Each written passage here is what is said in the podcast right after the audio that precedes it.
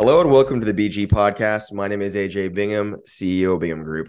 Joining us is Associate Hannah Garcia to review the week and talk about ne- or the week ahead. Welcome to the show, Hannah. Good morning, everyone. All right, so let's kick off and discuss yesterday's council meeting, the final council meeting of the year. Um, just any items of note you want to touch on? Yeah, so the Austin Energy uh, base rate change was finally approved. Finally. Uh, yes, so um, after several meetings and a lot of community engagement, um, they finally approved it. And, um, you know, I think a lot of customers were very, very, uh, you know, apprehensive about this. But, you know, when I kind of, I did some more research about kind of why they were raising the um, rate and um, there's a lot of more information that i think was you know contextually it made it make sense to me and so um, of note it was like you know austin energy has not raised base rates for more than 10 years um, it also reduced base rates in 2016 by 42.5 million so you know when they did that obviously you know it kind of affected things and the fact that we haven't um, raised base rates in more than 10 years, despite the fact that there's been inflation and we've had so much more population growth in the past 10 years.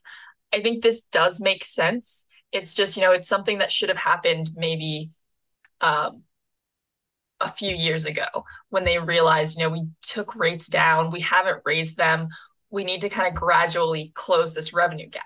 And I think there's also things they're not saying, you know, like um, February 2021 when we had that horrible winter storm. Uri, that yeah. did affect, you know, our infrastructure and how um, we sourced energy and kind of how everything ran and it did affect prices. Energy, you know, is more expensive now.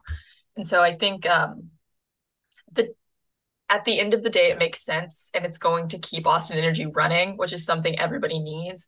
I do think they could have worked it out to where it affected, you know, higher energy users more than the residences because they're essentially just paying like a $10 charge, or and I guess now it's $13 charge, mm-hmm. um, no matter what.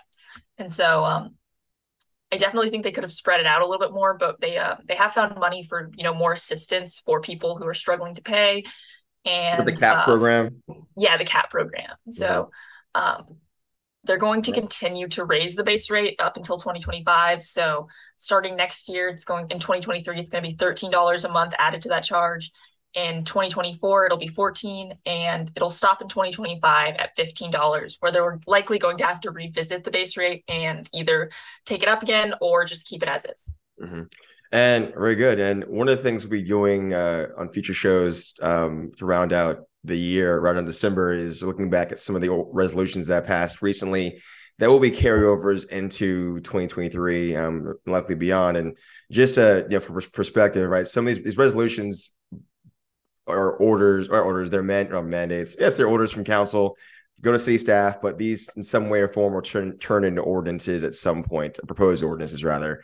And I think more so with where we're at now, um, people may, you know, there's the, the, tendency to for kind of forget about some of these things into the year and some of these passed in old council, but they still have the effect and the weight and as far as city staff is concerned, and they will have to come back to a new, you know, to the new uh 2023 council. And so uh you know there been there was a slew of resolutions the last several weeks that went out, which uh, typically always happens. Um, so you know the staff kind of will take those up as they do, um, but we want to we'll be digging into some of those the kind of ones we think are of interest to note that could come up in the new year um, this month and digging into those and we track them as well. One other item I want to note from yesterday is uh, the announcement of zoning chief uh, Jerry Rusthoven uh, that he's retiring at the end of the month. Uh, this was really big, just because he's the city's chief zoning officer, so he's the point person. If you ever want to watch the council, when they get to the zoning, the the uh, zoning cases, he reads them off. There's other staff, but he's the main guy, and so person. And um, you know, major loss for the city of of of uh, just knowledge, and really curious to see. I mean, someone will fill that role. I don't know who yet, but we'll be watching. But that's just it's definitely I think for from the city city side and for you know folks who go for the city you know a person who's highly knowledgeable you know just um it's a big gap big shoes to fill basically i'm riffing but what do you think hannah? Um yeah i do think those are big shoes to fill. You know he's got a lot of experience just going through you know pretty rough zoning cases. Mm-hmm. um and he knows everything. the statesman tract? Yeah yeah that just got approved as well. Mm-hmm. um but yeah, no, I think that he's got big shoes to fill. But you know, I'm excited to see whoever does end up filling his shoes and uh, how they're going to do, and um, how we can be a resource to them because that is a huge, you know, task. So it's like you know, um, all our support is behind whoever goes into that job, just because that is so important. Mm-hmm. So switching gears today, today is the final day of early voting for the council, Austin Council runoffs. We have four races in uh, contention: the mayor's race, District Three, District District Five, and District Nine. We have a runoff guide in our. It'll be in the show notes, um, but very important to get out and vote if today or if not on Tuesday, being the actual election day. As of last night, uh, looking at Travis County, the Travis County clerk's numbers uh, only 8.873% of the total registered voters in Travis County have voted. And that amount overall, or sorry, that amounts to 54,754 voters out of 626,942. So, not relatively speaking, not a large voter pool. What do you consider? That's a total amount of voters, but that factors more for the mayor's race, which is you know, the whole city for those district races, um, those numbers are probably a lot lower overall. This as as that goes. So if you want to make it this, it's very important, y'all. If you haven't voted um, and you're in one of those districts, or you know you live in a city of Austin to vote for the mayor at, at the very least, and if you're in D three, D five, D nine to to vote if you so choose. Um, but you know, in, in, these kind of races where it's this low turnout, every vote does truly. I mean, every vote matters, but a vote can really change change the the outcome here. A vote could. Yeah, and I I recently saw this like little infographic on Instagram where it said that your vote matters like a hundred times more in these local elections than it does in federal. And so I know I, I think that's something that I hear from a lot of people where they're like, oh, my vote doesn't matter in Texas. Well, you know, this is a time where it really does matter. Mm-hmm. Um, so um, and I know that's that's why like me voting on the first day, I was like, okay, awesome. The whole team like, did, yeah. The whole team. We all we, we uh we took an hour before or actually during at work hours to go and get that done. Real easy. Um, I'm always a fan of voting early because no one's there was at the polls really. So and again, y'all, like you know, we know a lot of, a lot of attention gets paid to national elections, um, state you know, state election, statewide elections, so on. But just because we're in this daily, um, you know, what the council decides and what they, vote on and discuss by and large has a greater impact on you, your day-to-day lives on the whole, um, than a lot of things that get passed the state, even though, I mean, it doesn't seem that way, but it does large yeah, and small yeah. things. Um, think about how you build, where you can build a home at, what kind of home you can build, what you can afford to live. Those are all things that a lot by by and large are impacted by council. So again, get out and vote today. We'll have polling information as well as our our uh, our polling location information as well as our voter guide in the show notes.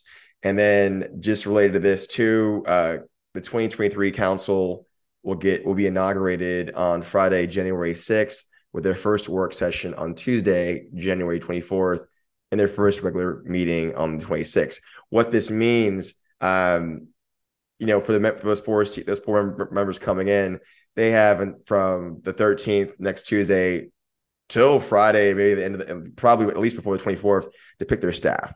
So one of the things again, while while obviously we're watching the candidates who wins, right after that, we are watching to see who you know their staff picks. You know, an effective staff can make or break a council member's policy priorities, um, as we've seen you know over the last several years in our experience, and really important. So we'll be watching see who ends up where. Um, unlike the Capitol, there's not a big I would say overall pool of folks who can readily move into an office, right? So either have exist- existing city staff or council staff that more make a move, and then you know, or, but that leaves a spot open in someone else's office, or you have city staff move over as well. Um, so for, for, those who are interested in doing city city council work, it's a good time to pursue pursue it with these four seats. Um, you know, depending well, depending on your leanings and who wins, but it's a good time if you're looking for for work because there's you know there's not there will be there will be some several several openings i think it'll be interesting what do you think hannah yeah there's going to be several openings and they have a pretty fast turnover from when ever they um whoever wins on um, tuesday um so you know it's going to be pretty quick and they're going to need to get staff in there quick just to get them onboarded and you know up to speed so um yeah, I'm, I'm excited to see who they pick, but it's also like they have to do this pretty quickly. So, you know, if you're mm-hmm. interested and you live in the city, definitely I would apply. Mm-hmm. And whoever, whoever gets picked, we look forward to working with them. You all. Yes. And then looking to the week ahead, uh, well, so council is wrapped, release reg- council's regular sessions wrapped for the year. Uh, but several meetings of, of note for next week. The Airport Advisory Commission is meeting for a special called meeting on Monday at three. One of the items that we'll be talking about is a briefing related to um, a city auditor, auditor's report about airport leases and community benefits. And so essentially, this relates to you think of the vendors of the airport, the city council had tasked the city manager's office or the auditor's office rather with assessing just the current state of those leases and if they were you know if there, any revisions need to be made. So that's everything from car rental vendors the um, the food vendors who operate the airport all of them the airports themselves anyone who rents space at the airport which they all do um, their leases are being reviewed and uh, then on Tuesday, the Audit and Finance Committee will meet. Their agenda has been posted as of this recording, but we'll have links in um, in our in our BG reads on Monday as well as on Wednesday, the Public Health Committee is meeting is, is meeting.